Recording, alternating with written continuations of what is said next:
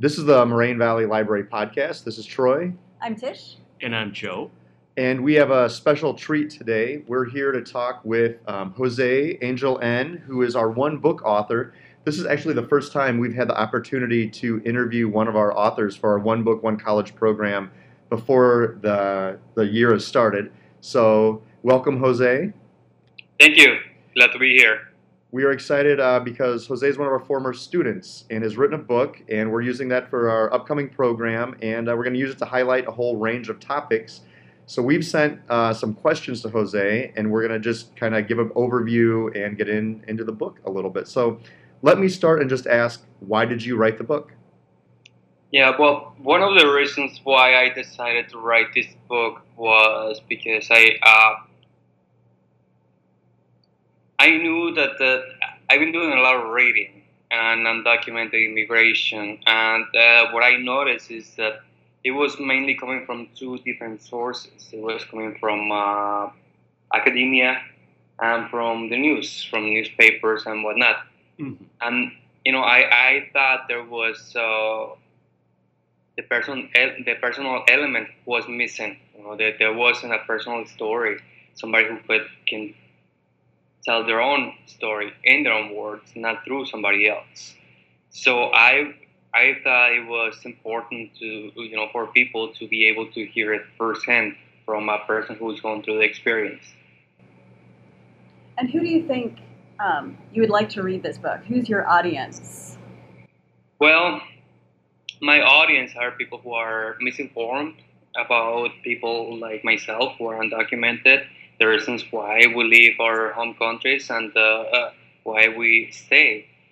You know, I, think right now what what's going on with Donald Trump really gives you an idea of uh, the kind of misconception people uh, have about undocumented immigrants. Mm-hmm. You know, uh, I think his uh, his ratings have soared after he made those comments about Mexican undocumented immigrants being criminals and rapists and whatnot because you know he's tapping into this kind of uh, resentment that there, there is from some people mm.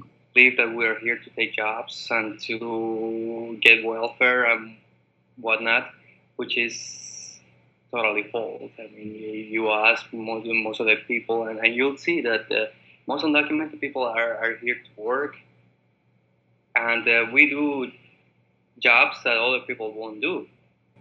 Mm-hmm. Yeah.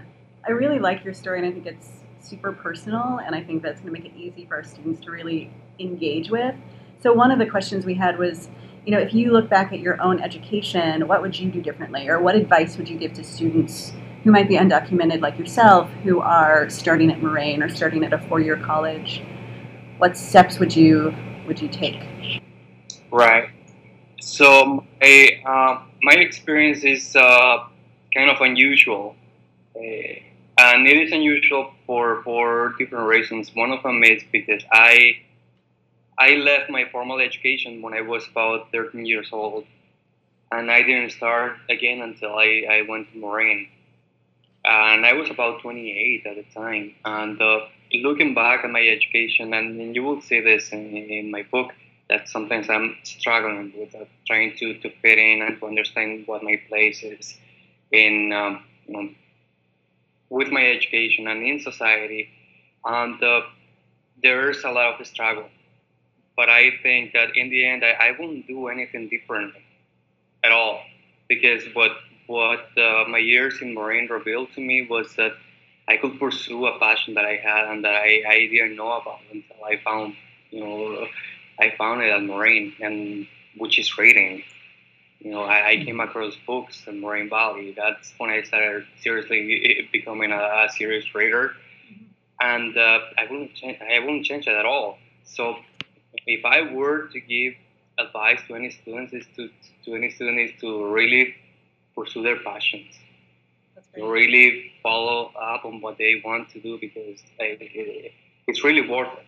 I mean, this is coming from a person who was not able to start college until almost 30 years old and who has been able to like you know pursue his dreams of uh, writing a book. That's great. Thank you. Hello, and this is Joe. Um, I want to ask. Hello. since the book has been published, what kind of um, reactions has it created? Well, it's been creating different reactions. I mean, mm-hmm. I, have been touring a lot, and it's uh, it probably is on its fourth or fifth uh, reprint sure. by now. So it, it's doing well, and it's uh, it's been read in most of the universities here in Chicago, including Northwestern, UIC, DePaul, and you know, many others. So it's doing well, and uh, it's surprising when I go to campuses and give you know ratings or talks to see how young people are identifying with it. I, I was not thinking about this particular uh, population when I when I first wrote the book, but what I'm hearing is that uh, the story that they're, listening to or they're reading in the book is like that of uh, their own parents.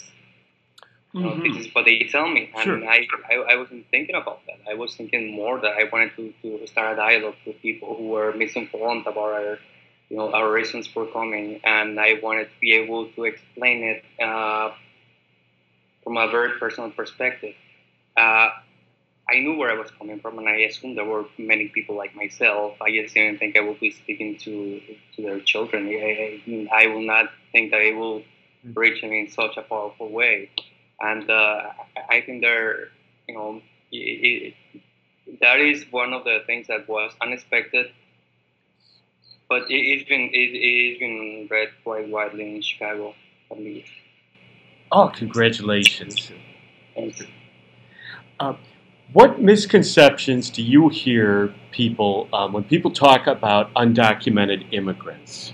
And I'm sure you could probably talk about this for about an hour or two or three, um, but just briefly. Right. Well, there, there, are many, right? Like you say, I could go on and on about it. Uh, and one, one of the main misconceptions is that people think that we this is uh, a decision that we make lightly that we just pick up one day and leave mm-hmm. without uh, giving it any thought or or following the the the procedure. You know, why didn't you stand in line and wait for your visa? Uh, the, the thing that people don't understand is that there, there's no such line. Such line does not exist. Mm-hmm. Unless, you know, if you come from, from a different country, if you come from Europe, you don't have to apply for a visa if you come from Mexico, you have to have properties, uh, bank accounts, you have to have a stable and well-paying job, family ties. You know, in other words, you have to prove that you are middle class. And if you're middle class anywhere in the world, why would you want to leave? You know that that's. I mean, I don't think anybody will want to raise life on limb or you know leaving their family and friends behind yes to venture into something that's very uncertain so that is one of the misconceptions there is no way of doing it and i'll tell you what my grandmother and my mother tried to come and visit and they were denied a, a visa both of them it's not that they were gonna come here and, and stay here for, for good and get jobs. They wanted to come and see me after you know almost 20 years, and yes. they, they, they, their visas were denied.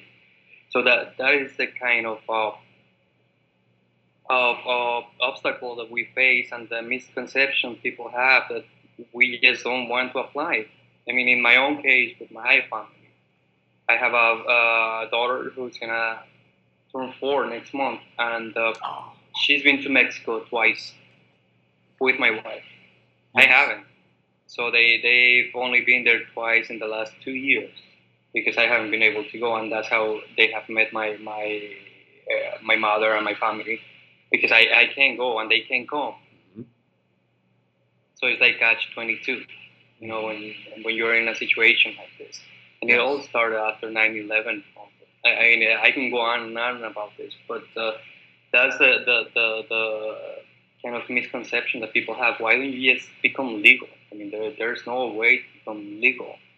You know, I mean, right now, I just, I just read that uh, President Obama's executive action is going to be reviewed on Sunday, no, not Sunday, on Friday. Mm-hmm. He's going to have a hearing on Kin. to see if, they, if it's approved or not after it was blocked by 26 uh, states.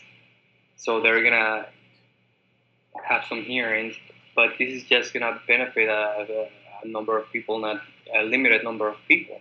People Correct. who are either parents uh, or of, of American citizens or parents of uh, legal residents, Mhm. not the other nine million people or so.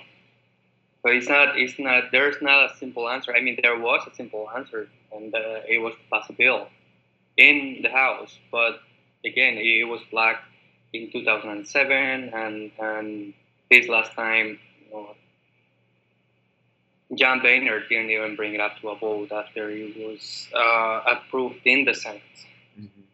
So it, I mean, this is is a very complicated issue that has a simple solution, but there is no political will to move it forward.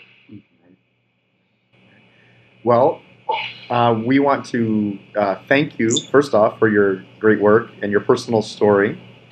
And we also want to thank you for, uh, you know, in, the, in advance for coming to campus this fall. We're really looking forward to it, and I know many of our faculty and students will be there um, to be part of this conversation. So I don't know if you have any further uh, closing thoughts you want to share with us, Jose? No, not really. Only that I am really looking forward to going back to Moraine because I mean, it, it, being at Moraine really truly changed my life. You know, it was the beginning of a big journey for me, and I'm really looking forward to going back and sharing this with you. And uh, uh, yeah, having a good time. Thank you for your time today, and we look forward to seeing you. And that will be September 22nd at 11 a.m. I hope everyone listening to this will join us. Thanks. Thank you.